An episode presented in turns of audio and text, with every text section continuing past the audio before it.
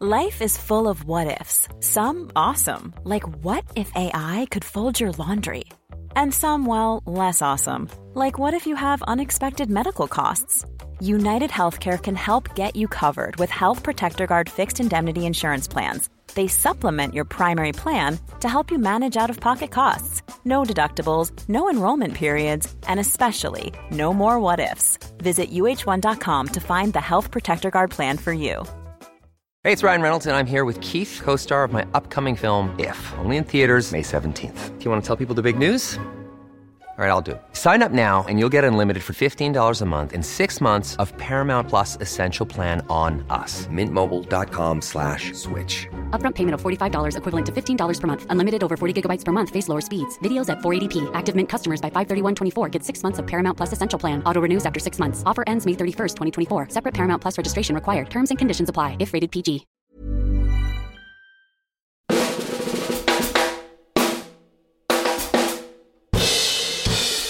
Today on Truth and Movies, we're passing judgments on the sci fi action sequel Terminator Dark Fate. My name is Sarah Connor, and I hunt Terminators. Matthew McConaughey is all high, all high, all high in the stoner comedy The Beach Bum. I like that have fun, man. And in Film Club, it's long, it's dark, it's directed by James Cameron. Join us as we stare into the abyss. You mean you got liquid in your lungs? All coming up on Truth and Movies, a Little White Lies podcast.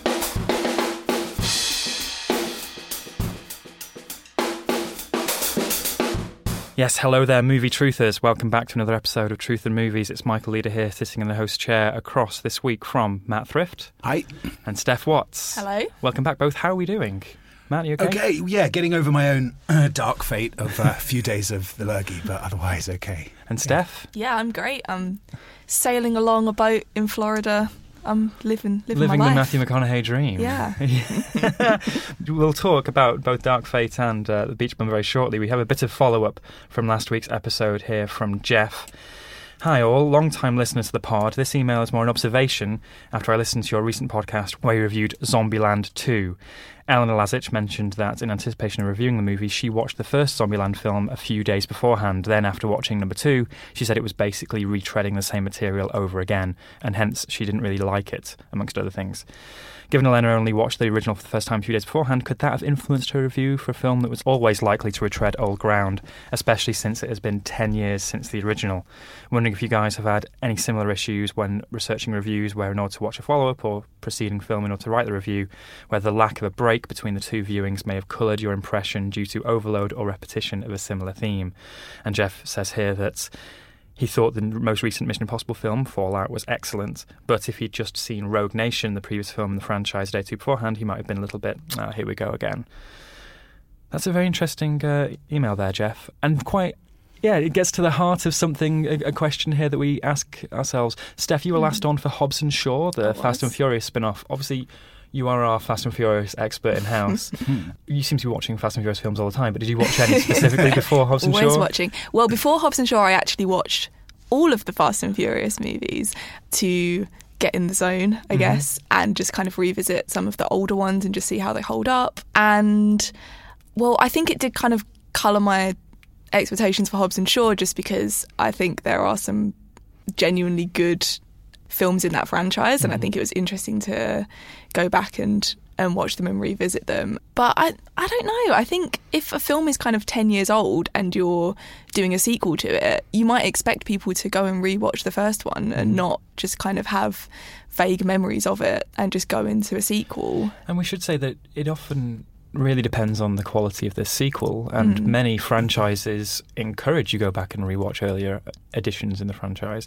For example, this week the tickets went on sale for The Rise of Skywalker, the last installment in the most recent yeah, Star I Wars. overslept. I don't know how I'm going to see it now. Uh, Exactly. I missed that. But the tickets are on sale, and so many cinemas up and down the country and around the world are showing the two previous Mm. episodes beforehand. For Avengers Endgame, there were people doing their all nighters watching Yeah. every Marvel movie, and, And they then the seemed happy. inverse is also true of our, the first film we're going to talk about this week because it has the two movies that came before this one hmm wipes effectively wipes out and goes back to as a sequel to the, And to I the know. second Terminator. So they actively don't want you to watch the Yeah. watch the other ones to colour. Do you think that colours your estimation of a film, Matt? Especially, um, Jeff also mentions in, in his email if we rewatched Goodfellas the day before going to see The Irishman, the new Martin Scorsese film, would that be almost uh, Yeah, a I mean, I idea would- or a bad idea? I mean, I would say with in the case of this one, I mean, revisiting Salvation and Mm-hmm. uh, Genisys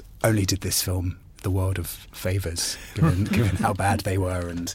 And how low my expectations were going into this. Uh, Well, that's we'll a, talk about that. Well, that's a spoiler alert for our for our review of Terminator: Dark Fate, which is coming up right now.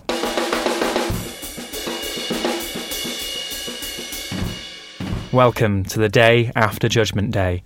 Returning to their iconic roles from James Cameron's first two Terminator films, Linda Hamilton and Arnold Schwarzenegger lead a new cast in this soft reboot of the action packed sci fi series, which picks up over 20 years after Sarah Connor, with the help of a good T 800 Terminator, successfully prevent the apocalyptic rise of Skynet.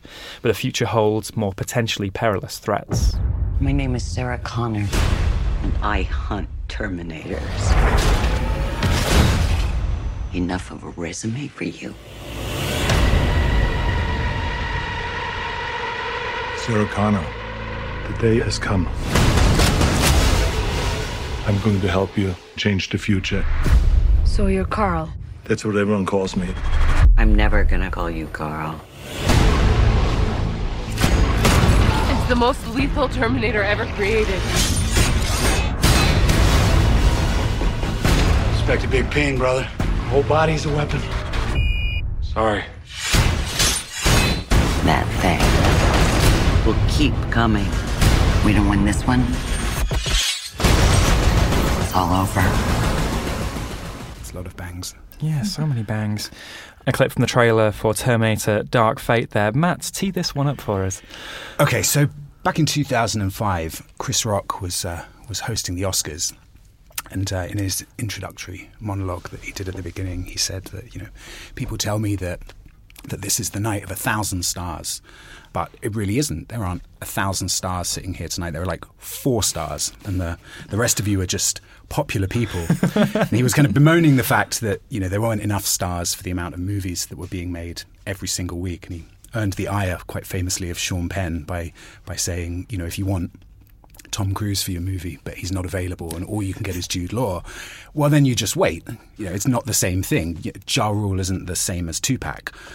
Well, Tim Miller, director of uh, Terminator: Dark Fate, and the reasonably financially successful Deadpool, is the kind of definition, I think, of a of a popular person, and he's uh, he's certainly not James Cameron, Uh-huh. and uh, certainly on the evidence of this, not much of a star.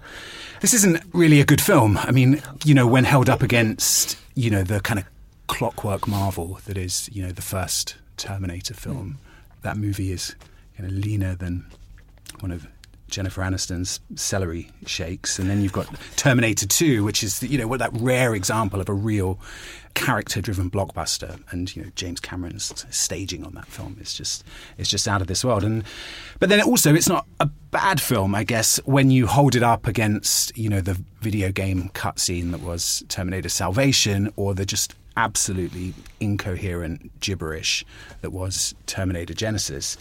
So I mean, this film, it's, it's you know, it, this is a thoroughly modern, uh, no, modern, modern is the wrong word. It's a real, really contemporary blockbuster in that it's power driven by CGI spectacle, nostalgia, fan service.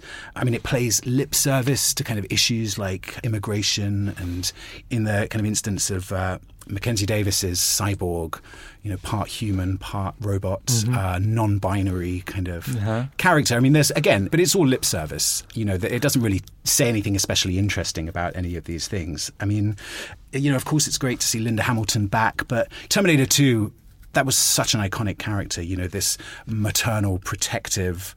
Primal figure is now reduced to you know like an angry alcoholic that really likes crisps. You know that's kind of the, the beats that we're that we're, we're playing with. I guess there's some new stuff here, but but none of the sort of boundary pushing things. Mm-hmm. I remember my dad taking me to see Terminator 2. I was 10, hmm. sneaking me into Odeon Streatham, and you know my jaw was on the floor for, you know, as I imagine most people's were that summer. And and this is just, you know, there are new things. You know, Gabriel Luna's uh, kind of exo endo splitting twin Terminator shtick that he's got is, you know, on the face of it, an interesting idea, but you know, it, we're so kind of numbed by this CGI spectacle now. It's, it's interesting. Like, James Cameron went on the record a couple of days ago where he was asked about Ang Lee's Gemini Man and the use of the high frame Mm. rate and whether he'd be using it for the Avatar films. He hadn't seen Ang Lee's film, and as much as he wanted to, he, he saw it more as a, a tool that you could use in certain hmm. sequences to help the 3D effects and so on, but not as something that he would, as a medium that he would paint the entire film with. And I think the same applies when you look back at Terminator 2 and it's, you know, again, boundary pushing, and we're going to talk about The Abyss later, which does the same. It's used in such kind of small moments in parallel to the practical effects, which really make up the most of it, that when they are used and they're used differently and it's new, that kind of sense of awe and wonder. Whereas with this, for all of its kind of kineticism and motion, and you know, it does go back to I guess the founding principles of the Terminator series, which is that it's a chase film and it's got some kind of movement to it. Again, it's got none of James Cameron's sense of character or staging or spectacle. It's like a totally fine a couple of hours that passes the time, but it's uh, yeah. I think I enjoyed this more than you did. I would not say it's a great film. What this film is, is it's doing what The Force Awakens did to Star Wars for the Terminator Hmm. franchise. James Cameron is back on board. He's co producing and one of the six credited screenwriters Yeah, on he this. did that on his lunch break, didn't he? he punched something up. Yeah. Of course, bringing back a lot of fan service, trying to drill down into what people. Maybe it's not what quite worked in the first two films, but maybe what people in their nostalgic memory of those two first two Mm. films want from a Terminator movie. I have an interesting um, relationship with the Terminator movie. Whenever someone talks about how the remake of Ghostbusters ruined their childhood, I always tell them about the Terminator series, where I didn't watch any of the sequels from three onwards. Right. One and two, I had them on video when I was a kid and just watched them incessantly and have watched them since. And I just didn't bother with any of the sequels because I knew I wouldn't get anything from them. But then they've tempted me back with this. It's a film full of certain highlights for me. Yeah. One being Linda Hamilton. So, uh, uh, that performance she gives in Judgment Day is out of this world. And she was then pretty badly served by both James Mhm. Cameron and the Hollywood establishment in the years after that. And the fact that she's given an introduction in this film like she is some returning titan, like she Yeah. is Harrison Ford in The Force Awakens. And she's got that kind of sardonic delivery all the Mhm. way through. And she can pull it off. Compare this with Arnold Schwarzenegger or Sylvester Stallone's late career sort of films like Escape Plan or The Expendables. She can swagger and deliver those one-liners, but then also find that core of the character again. I think. I mean, I enjoyed it enough, but I just, I guess, I think it's almost depressing that, and I think it says something about the blockbuster landscape that we're in. That's something that, as far as I'm concerned, really is probably about a two-star movie, but. In my mind, watching it, I'm kind of elevated because this is so much better than so much else of the rubbish that we're served up on a on a weekly basis. That's a, that's a definite caveat to have, Steph. what yeah, do you I think of this? definitely the well the expectation when I saw the trailer, I was just like, I'm so not up for this. Like just kind of rehashing old franchises, especially at the time where we are getting a lot of reboots and sequels of these kind of big old franchises, and it just kind of felt like yeah, really not not into it. But I think I was quite pleasantly surprised. And I think kind of the new characters like Mackenzie Davis and Gabriel Luna's characters, I think they worked really well with with the old ones. And I think it kind of slotted in quite well. It's kind of part nostalgia, part new stuff. And I think although yeah, there is a lot of CGI, I think some of it was quite well done and worked quite well. Like I think the um I mean yeah, seeing the first Terminator whenever I saw it is terrifying and I think all that stuff of his kind of skin coming off because he can't he doesn't regenerate and stuff like that is what makes it quite creepy and Mm. but then with this one where he has this kind of he can get out of his own skeleton and he's all this kind of weird goo that just kind of comes all back together and the way the robot kind of stands up again it's like one of those Boston Dynamic the big dog, big dog robots that absolutely terrify me anyways I think the fear of like robots taking over is like put in quite well with this. They, they, Um, they do try and find, and, and it's actually quite interesting. The solution, a way to do a new Terminator, is to have what if the Robert Patrick Terminator was on top of the body of uh, the, the T eight hundred. So you have the skeleton of a Terminator with the, the drippy Mm. liquid I mean, uh, Terminator on top. I guess we're going to talk about James Cameron more later when we when we get Mhm. onto the abyss. But just thinking about like the love story at uh, the heart of the first film, or you know the dynamic between Sarah and John in the second. You know these are not extraneous to the action and Mm. to everything. You know they're so beautifully integrated. Especially the first one, I think is a yeah, it works like clockwork. And this kind of had all of sort of the parts or facsimiles of the parts, but none of it really holds together in any kind of semblance of a whole beyond, I guess, just the chase and let's Yeah. just keep moving, which was, you know, effective enough. I And to, to call back to Jeff's email at the head of the episode, this might be one of those films which could go either way. If you've re- recently watched the first two James Cameron films, it might just pale in comparison, Mm. as you just said, Matt. Or you might find it quite intriguing to see how this film is remixing and recalibrating elements from those two films. Mm. You have lines that are sort of echoed through the Mhm. scripts kind of cack-handedly at times. You have relationships that are hark to. You have whole sequences that are almost flipped on their head. The famous breaking in to break out of the mental institution in Judgment Day Mhm. is here restaged at a border police force detention centre. Yeah. The way that Tim Miller has clearly drilled down into the visual language of this franchise to try and see what can be reprised here, it may just be showing a lack of new ideas, but it can be quite interesting. I think that raises a kind of larger, and I was thinking this watching Genisys the other week as well. You know, that was directed by Alan Taylor. You know, who did his first movie was Thor, and then he did that after, Mhm. and then Tim Miller, who's only got Deadpool and Mhm. this. And I do wonder. You know, I would love to read a really honest interview with a director of that kind working at that level, where you've got a producer as powerful as James Cameron, you've got a studio that's desperate to resuscitate its franchise, and you've got stars, you know, as powerful as the likes of Arnie and, and probably even Linda Hamilton in this case. You know, how much they actually did direct this. Are these set pieces, are these action scenes, are they the ones that are working these things out? I mean, compared to, for example, pull a name out of the air, someone like who's a great action director these days, George Miller or Mhm. you know Collet-Serra, taking this material on that actually has an aesthetic, has a vision, has an identity beyond, you know, James Cameron taking on the Alien franchise. You know, his second film is a completely different beast while still living in the perfect universe Mhm. that we expected from Alien, and yet it does something wholly different with that. And I just wonder, yeah, how much of it is actually directed by these people, and what a, a real filmmaker. I think I think the line you can draw from Deadpool to this is there is a certain acrobatic kineticism to some of the fight choreography, as much as that is sort of CGI'd to become something like a you know a computer generated zombie and sort of real people. There is something there. The use of slow mo, the use of impossible camera shots, and so on. There are some sequences in this that I thought were quite good for what what makes a 2019 Hmm. action film. The first scene where you see Gabriel Luna's Terminator attacking the main characters, Mm. which is in a car factory Mhm. where they've just been told they're being replaced by machines. Yeah. it's a very you know capital T Trump era uh, Yeah. script. This isn't it? Where I mean, it stops quite short of them literally going through a border wall, but they're trying to cross the border.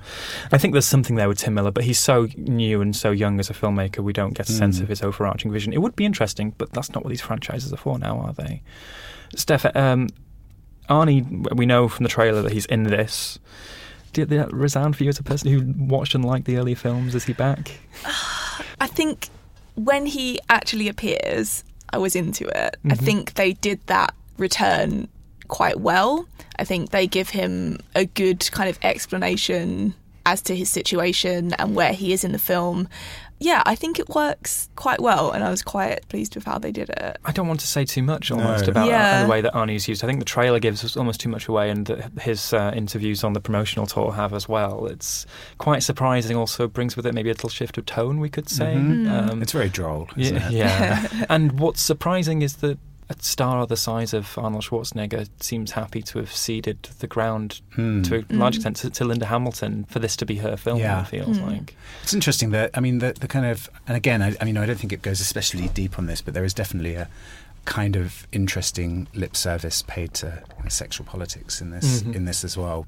Linda Hamilton at one point I think she says you know mum and dad are having an argument, and there's a moment when Arnie asks Mackenzie Davis, "Is "You know, can I ask what you are?" And she just shuts him down and says, "No, you may not." and there's, you know, again, these kind of uh, it's it's almost frustrating that. Well, maybe it isn't. Maybe if it had gone harder into these things, it would have. It, it feels like peppering. There's the, Yeah. the you can mm-hmm. really see how this was a screenplay written by committee.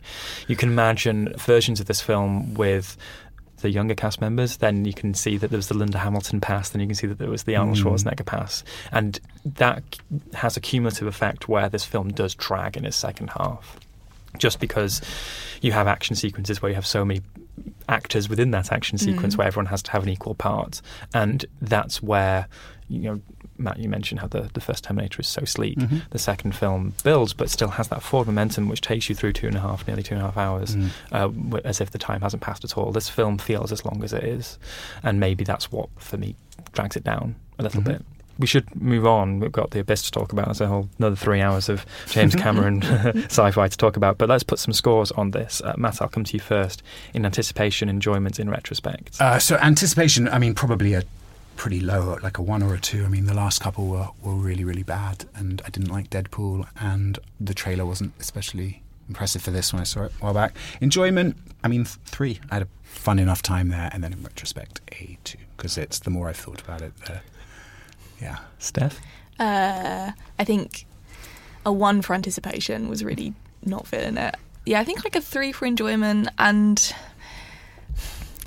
I think like a no, a three in retrospect. Like I don't think it's a bad movie, but I think it's fine, and I Mhm. think it's enjoyable enough that it's okay. Mhm. Yeah.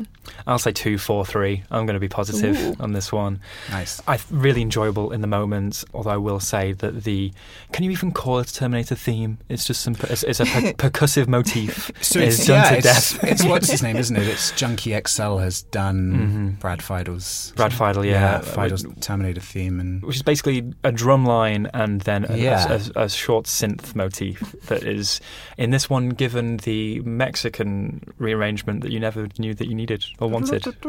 yeah, I uh, I remember quite liking this. The sound actually in this was, I mean, Uh-huh. yeah. But I, I think that that, that, that uh, if you want to go and see a Terminator film, what a 2019 Terminator film may be, this Sure. is good. It's not it's not Mad Max Fury Road. It's not got an overarching vision behind it, Mhm. but it, it delivers some of those nostalgic thrills. And there are things I will remember about this film going forward, even if I don't remember much of the film otherwise. But that's Terminator Dark Fate in cinemas this weekend. Up next, we're off to the Florida Keys with Matthew McConaughey in The Beach Bum.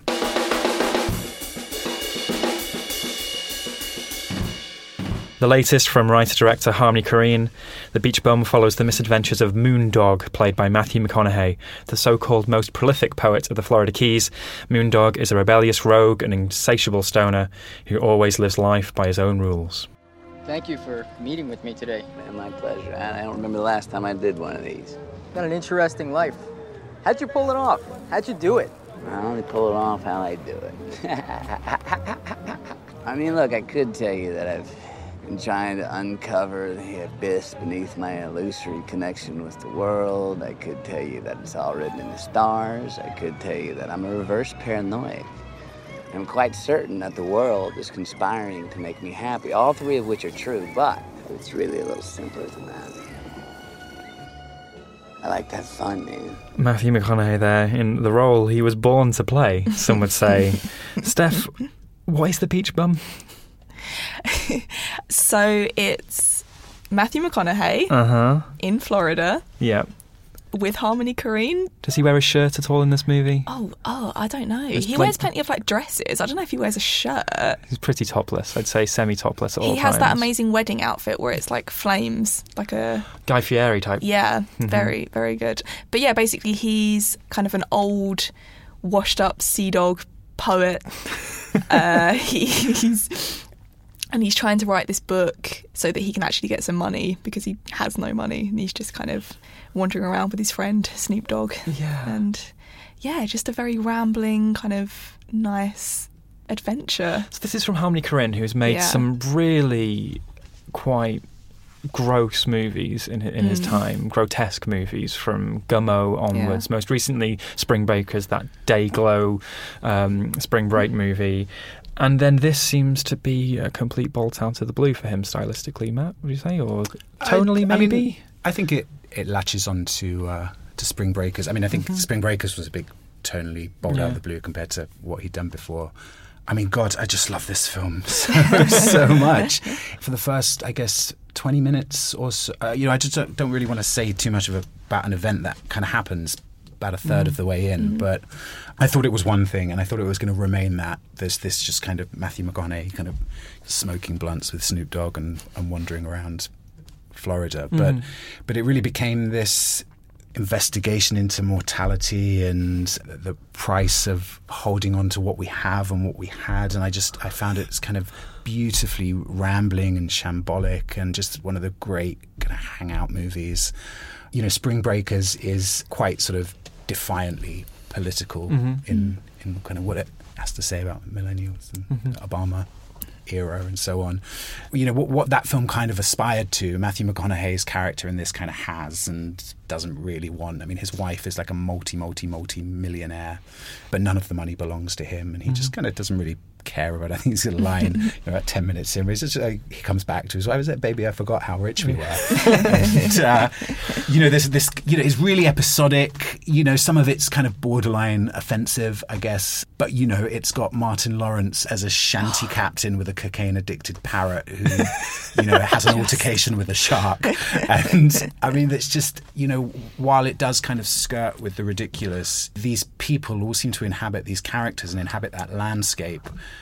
And it's just so kind of tender and gentle and empathetic and really touching. I was expecting all the way through for the other shoe to drop in some way. Like there would be Mm. some turn or some I don't know, but it just it just keeps on its merry way. It's very good company. This Yeah. film, Yeah. and to the point where I almost had a galaxy brain moment where this film felt like a pastiche spoof comment on the stoner comedy of No Consequence. That, that Mm. this was if the Big Lebowski had married Maud at the end of the film and become rich and could just be a dropout for the rest of his life, or almost a commentary on Rodney Dangerfield hmm. comedies where you have this guy just barreling through other people's lives, where impervious to reality.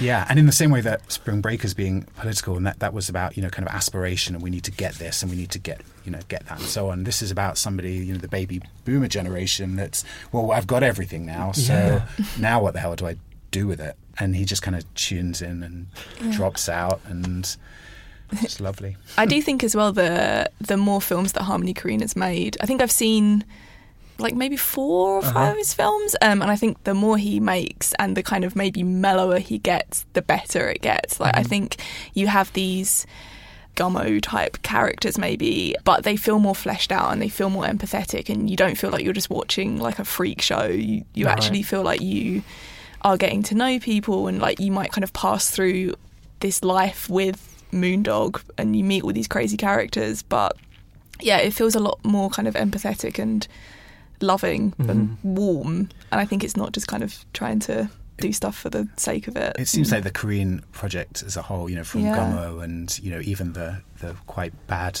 like Mr. Lonely, Trash Humpers, Yeah. all of these mm-hmm. and these new ones is about that kind of you know finding your people, finding mm. finding your own crowd. And it's something from that episodic nature which can almost feel like a variety show at times. You know, Mr. Lonely with its cameos and Spring Breakers with its breakout moments. Mm-hmm. This has that in spades. You can also Oh, have a whole Mhm. roll call of the cameos in this Jonah Hill, Martin Mm. Lawrence. This film has Jimmy Buffett and Snoop Dogg collaborating on a theme tune for the main character before our very eyes. The collaboration you can never predict. But it's those little kind of quieter moments. There's a scene with after his daughter gets gets married where he just goes off with his wife Isla Fisher, and they just kind of dance around the jetties and smoke a joint and and kind of sing to each other. And it's just this kind of like three or four minute little montage that's just. I mean, at that point, I was like, oh, this is just bliss. We- It's really bizarre, and we should note this. Snoop Dogg is in three films in the next two weeks. Uh, that's either hitting cinemas or hitting streaming platforms. He's in Beach Bum and Dolomite is My Name on Netflix this week, and he's in The Addams Family next week. He's having a moment. It is a bit like Snoop Doggy Dogtober. Who is he in the Addams family? He's cl- playing Cousin It, apparently. It's strange that this is where he's landed in his career, that he can turn up and be himself. He uh, reportedly didn't want to play himself in this film, so he plays basically His character is called Lingerie. who is just Snoop Dogg. Yeah, basically. What's a bizarre film? Can we talk about Jonah Hill? Oh, the accent. Yeah. Of course, he, he made mid accent, '90s isn't early this year. Very much was inspired by early Harmony Korine in that. So I wonder whether this is just the scratch my back, I'll Yeah. scratch yours. Uh, He wants to appear in a Harmony Korine movie with a very bizarre accent as Moondog's long-suffering agent. Yeah, he's got that kind of Kevin Spacey in Midnight in the Garden of Good and Evil thing going on. Yeah.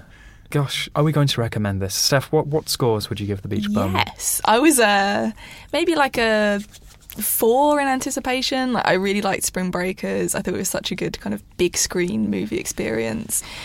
I think just straight fours across the board for this. Yeah, I just really enjoyed it. I think it's really reflective and. I mean, there's like some unnice things in it, but I Mhm. think it's a really kind of mellow and good time movie. Good time movie. And also Zac Efron with his panini beard. Of course, yeah. Just atrocious, but This thing about Harmony Korine that I, I do find pretty great about him is that he w- has that almost documentarian's point of view. Like so, Gummo literally so where he's just pulling kids off the street and getting them drunk and filming them. But now he'll, you know, the inspiration for this film is that these are based on people he met when shooting Spring Mhm. Breakers down in Florida, or saying that. He Mm. wanted Zac Efron to have a, a beard that looks like a panini sandwich he was eating. there are all these elements that just add up to, as, as you called it, the Harmony Korine project, Matt. But what would you give? What score would you give this? So probably four in anticipation. I mean, I'll, I'll follow uh, Harmony Korine wherever he goes, for better or for worse. And there's some that I've liked uh, a lot more than others. And then, yeah, I mean, five and five. I mean, with this Spring Breakers. I mean, Harmony Korine's is the is the real Florida project. Love it. Love the wordplay. and yes, I enjoyed this. I really did. I was confused for most of the runtime, and maybe it's just that I should have given myself over earlier. But listeners, if you do watch it, let me know if you have a similar Galaxy Brain moment to me and whether this is a spoof or whether it is just a good time. I'd probably give it 344. It's a strong recommendation from the table for The Beach Bum, which is also in cinemas this week, although quite hard to find, I hear. Maybe a very limited release, so maybe you'll have to track it down when it's out to rent or stream. Another film that's hard to track down at the moment is our film club choice this week, The Abyss.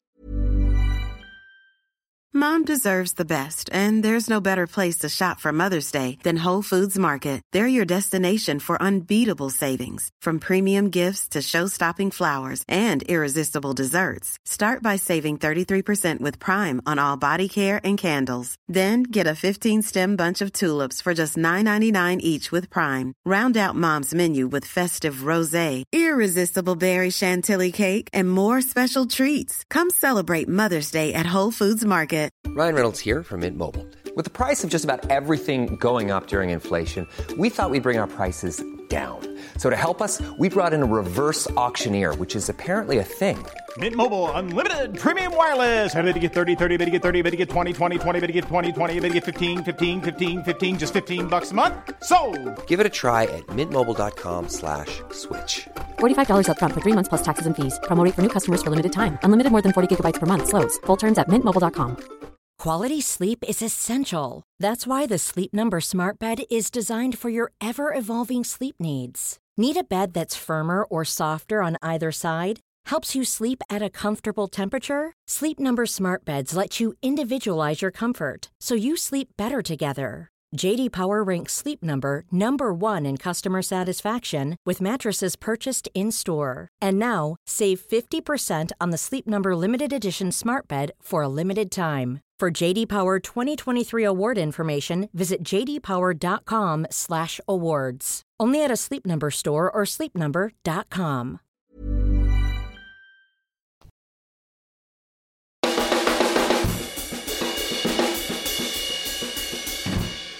A civilian oil rig crew is recruited to conduct a search and rescue effort when a nuclear submarine mysteriously sinks.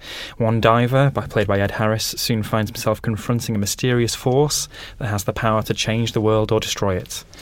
Following his smash hit sci fi sequel Aliens, James Cameron went big with this long and expensive original. While it didn't set the box office alight back in 1989, it's remembered for its pioneering and Oscar winning special effects work. And a later special edition director's cut arguably asserts the film's position in Cameron's canon of work. But before we dive into our discussion, let's hear a clip. Fluid breathing system. We just got them. You use it when you go really deep. How deep? Deep. How deep? It's classified. Anyway, you breathe liquid so you can't get compressed. The pressure doesn't get you. You mean you got liquid in your lungs? Oxygenated fluorocarbon emulsion. Bullshit. Check this out. Uh, can I borrow your rat? What, what are you doing? Hey, hey, hey, no, no, no, no, gonna- no, no, no. You're gonna kill her! It's okay, I've done this myself. Oh man, look, what are you, you just drowning her? She's gonna be fine. I breathed this myself. Gonna be fine. No man, she, she's gonna drown. Look, look, she's freaking out. Just going through a normal adjustment period. Normal, does this look normal to you? She's gonna drown. He's taking the fluid into his lungs. He's taking the fluid into his lungs. There he goes. Still has a bit of anxiety here. Now he's starting to relax. He's breathing fine. See his chest moving? Getting plenty of oxygen. I don't think it, it really states it in that clip, but that's a mouse that's being drowned, just off mm-hmm. camera, but for real. Apparently, James Cameron said it's a real science there they were testing out where you can breathe oxygenated water. Incredible. Anyway, that's The Abyss. We have some listener comments here. Toby Miller says it's a rare action blockbuster where there's only one moment of gunfire. James Clark says it's possibly James Cameron's finest hour.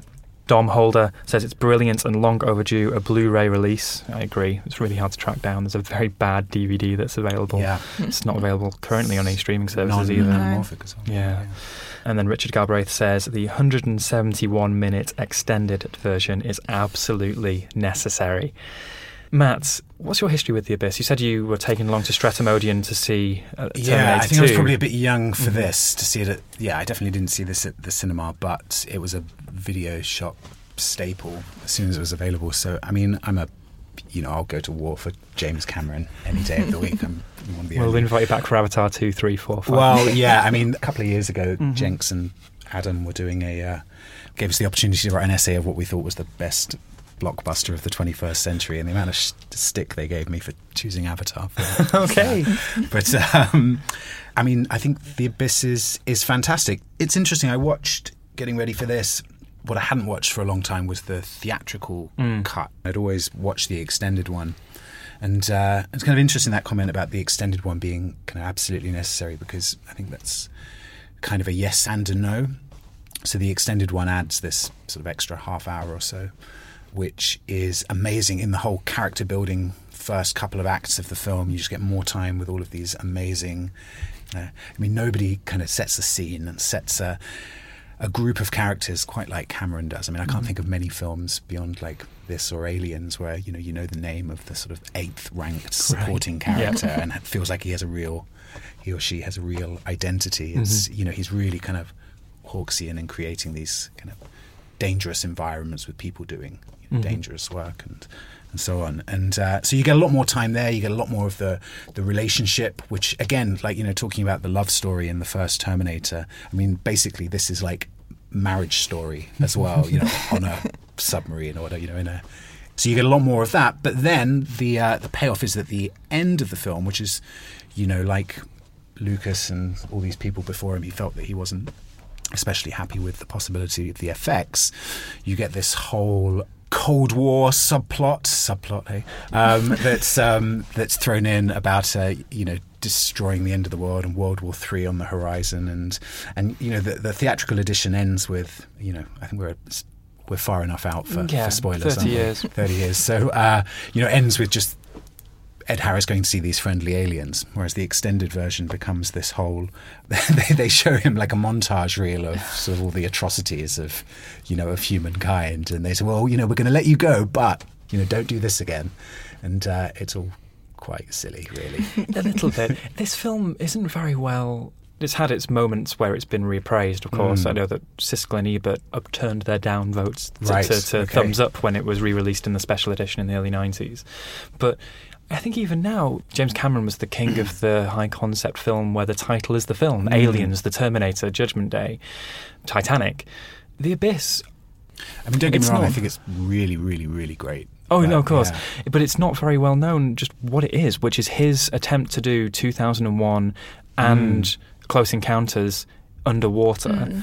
and it's so clearly personal to him as a guy who, in the 30 years since, has put all of his fortune into advancing deep underwater Mhm, technology mhm. and going on- many of these exploration missions himself, making documentaries with National Geographic and Discovery and so on. and it's so bizarre, isn't it?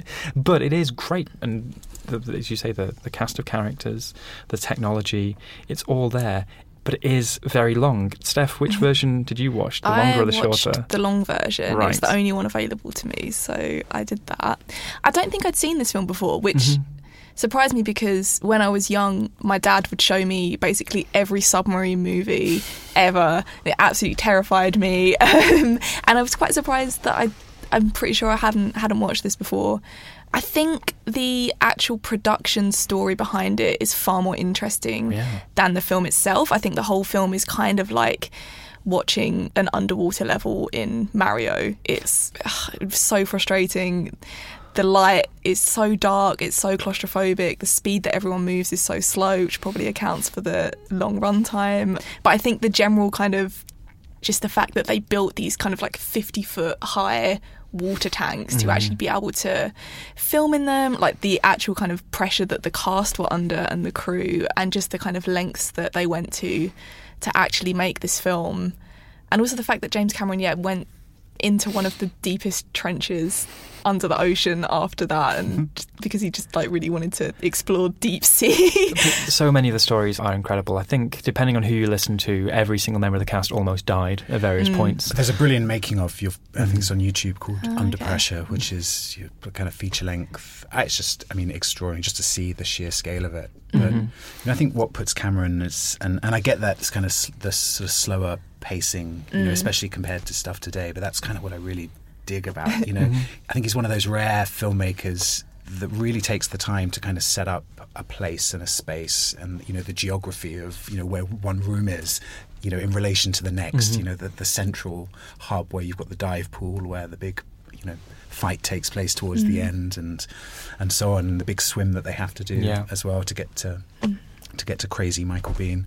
Um, I mean, all of this stuff is so brilliantly established at the start that when the payoff comes in the action sequences, such as they are, you know, you, you really know where one character is at any given time. You know where everything is in relation to everything else, and I think that really just kind of elevates the the tension and the suspense in it. And of course, you've got the character drama that's bubbling away underneath Mhm. that as well. So five course full evening meal of a film, really, isn't it? There's Mhm. so much in there, and it is one that you want you need to give your entire evening to. There's no looking at Twitter at the same time. There's no, you know, maybe I'll squeeze this in before we'll watch Strictly Come Dancing later or anything. You've got to give yourself over to it, and I think there's a lot in there that you get back. But watching it now, all I see is the kid James Cameron, who Mm. was a uh, obsessed with the monsters of the deep, and he makes these futuristic sci-fi films in Terminator and Aliens, one going into the depths of space. And then he, he went, once he is able to make this original movie, he goes to the Yeah. depths of, of the Mm. planet and finds horrors there. I want to go back and rewatch the Meg, the Jason Statham movie from last Yeah. year, because I think they rip a lot off from this, Yeah. all the way down to the ex-wife coming on board or the, the estranged wife coming on board and It's adding almo- a wrinkle to the drama. It's interesting because I think watching this, I feel like there's a lot of more recent movies that feel quite similar. Like it reminded me of Arrival quite a Mm. lot in that kind of do they want to hurt us, do they want to help us type thing. Mhm. I think it's interesting, yeah, as a kind of influence on other sci-fi movies. I mean, Terminator was you know is the second film this year that James Cameron has has produced Yeah. that another person has directed, and I think that Alita: Battle Angel, which I really really liked, I think pays a lot more. I don't want to say homage. I- I mean, kind of respect to the the Cameron way of doing things in terms of world building and stage setting and so on, than Terminator does. And maybe that's unfair to Terminator because it's like the sixth film in a series, so it doesn't feel that it needs to set so much up compared to Alita, which is creating this new Mhm. universe. And something But- that he'd been working on for a long time, so Yeah. a lot of his DNA was in there. but I appreciated the patience of that. It's almost kind of disappointing to that the abyss for, for anyone else that hasn't seen it yet is that it's only available on those crappy DVD because you know I know the Prince Charles shows it quite regularly on 70 mil and seeing Mhm. this at the cinema you know versus the improperly framed DVD Mhm. is uh, Mm. a vastly different experience. I, I love watching these movies in film club and just seeing, as you sort of alluded to, Steph, it is a start point for other things. But with the Abyss, the, James Cameron is a guy who builds his stable of collaborators and comes back to them time and again. This is a film with very few of those, apart from Michael Biehn, who Mm. had been in Terminator and Aliens before this. But Ed Harris, they never worked again. Mhm. Ed Harris, for many years, said he would never talk about his experiences on The Abyss. Mhm. He apparently punched James Cameron on Right. set. But then Mary Elizabeth uh, Mastrantonio, who, growing up, I only knew from Robin Hood, Prince of Thieves. Yeah. And she had this clutch of four or five roles in the 80s and 90s. Scarface, Scarface. And then what happened to her?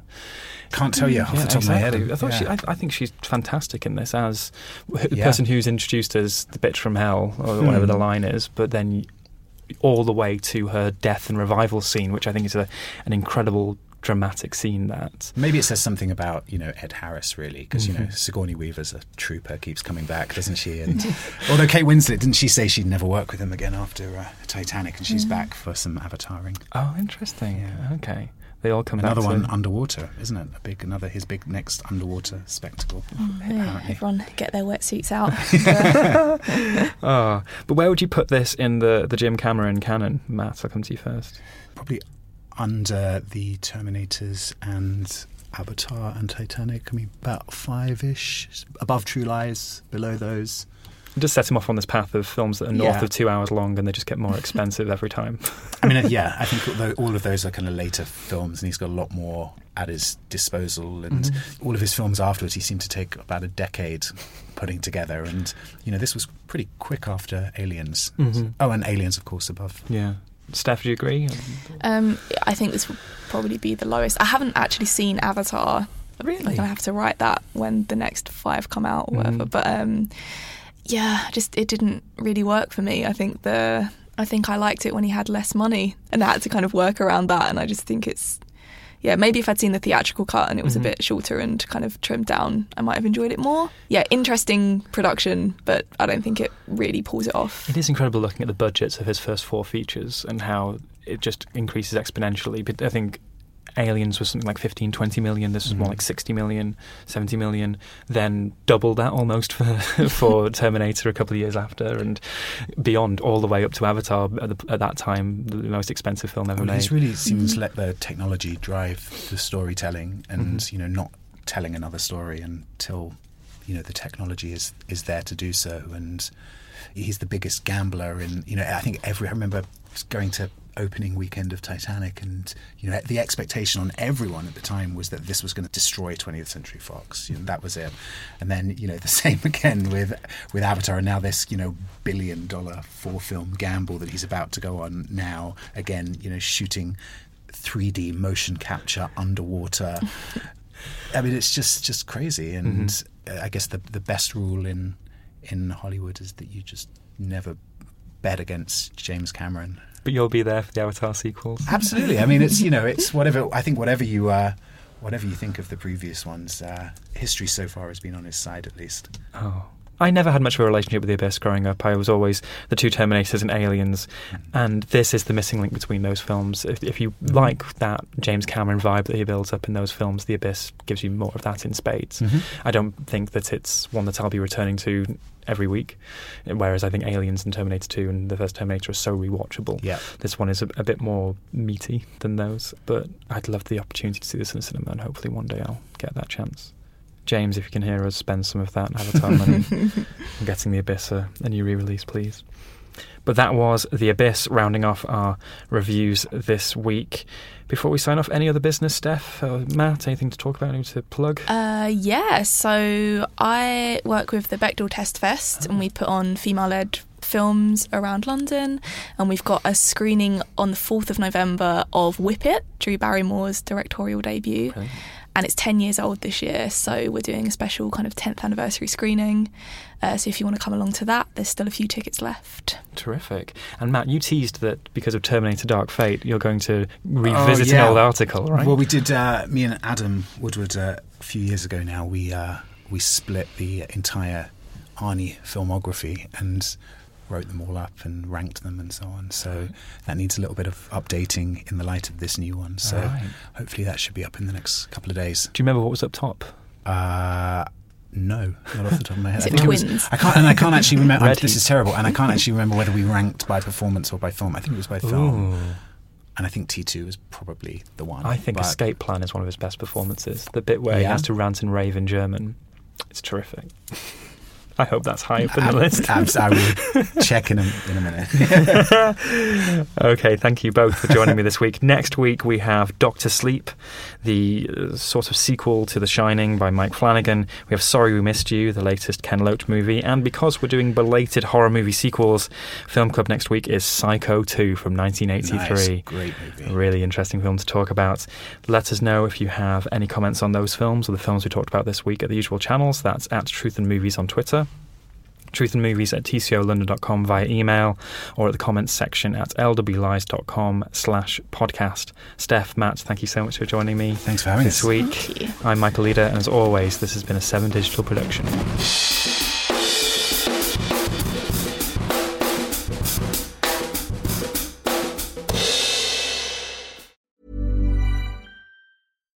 Deserves the best, and there's no better place to shop for Mother's Day than Whole Foods Market. They're your destination for unbeatable savings, from premium gifts to show-stopping flowers and irresistible desserts. Start by saving 33% with Prime on all body care and candles. Then get a 15-stem bunch of tulips for just $9.99 each with Prime. Round out Mom's menu with festive rosé, irresistible berry chantilly cake, and more special treats. Come celebrate Mother's Day at Whole Foods Market. Mom deserves the best, and there's no better place to shop for Mother's Day than Whole Foods Market. They're your destination for unbeatable savings, from premium gifts to show-stopping flowers and irresistible desserts. Start by saving 33% with Prime on all body care and candles. Then get a 15-stem bunch of tulips for just $9.99 each with Prime. Round out Mom's menu with festive rosé, irresistible berry chantilly cake, and more special treats. Come celebrate Mother's Day at Whole Foods Market.